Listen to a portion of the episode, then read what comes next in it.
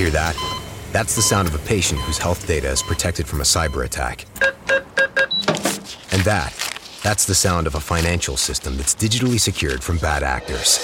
Right now, there's an invisible war being fought on a digital battlefield that impacts what we do every day.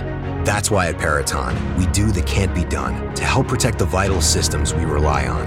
Because if we don't, the alternative is unimaginable. Peraton.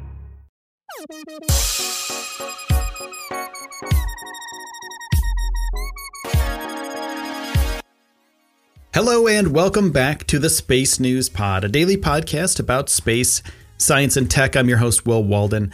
And on this episode, we're going to be talking about SpaceX's Starhopper and how it completed its second and final flight test. It launched to about 500 feet in the air, went sideways, and landed landed perfectly on the landing pad adjacent to the launch pad.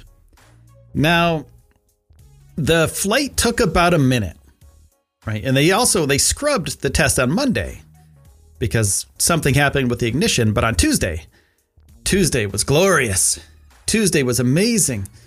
And these Raptor engines plumed beautifully in the daylight. So, according to Elon Musk, though, uh, Starship, uh, this is the test bed. This is the final flight. And this is going to be the retirement flight for uh, Starhopper. Now, it doesn't mean it's going to be retired completely, though. It's going to be a test bed now. It's going to be a stationary Raptor test stand for SpaceX because Starship is going to be doing some prototype flights MK1 in Texas, MK2 in Florida, and they're going to need to be able to test these engines, these Raptor engines for Starship. And this is exactly what this water tower looking stubby thick boy known as Starhopper was built and designed for. You don't just use it to test them in the air, you're going to use them on the ground and you're going to improve the life of Starhopper throughout the cycle of testing for Starship. Right, so this all happened in Boca Chica, Texas. And the residents of Boca Chica were notified beforehand of this launch happening. And some of them were not very happy about it, right? Because it's possible that this could be a dangerous situation for people around the launch site. Now, SpaceX, they were they were very adamant about protections, and they actually bought a bunch of insurance for this matter. Um, and you know, a million dollars worth of insurance or something like that. Some ridiculous amount. I can't remember off the top of my head what it is, but it's a lot of insurance money just in case if something were to happen. The concussion from the explosion could possibly damage people's property. You know, the uh, the sheriff's office handed out pamphlets to people and said, "Hey, this is happening. This launch is happening today. And if you're around, if you're in your house, if you're near this place, please get out of here for a little while because if it does something bad happens to it, then um, it could break some glass in your house to the concussion. It could also, you know, possibly injure somebody. So get out of here for a little while.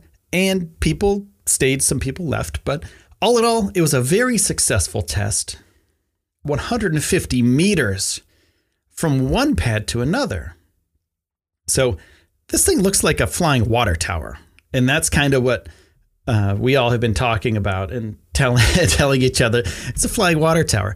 It looks crazy. It's a little stubby rocket. It's not visually stunning, but it did the job. And that's what really matters. Because next up, for Starship, well, Starship has a big job ahead of it. Starship will be launching hundreds of satellites, will be launching itself to the moon eventually. Elon Musk says within two years.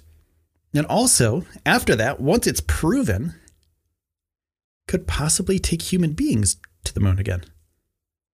And after that, Well, Starship is going to Mars.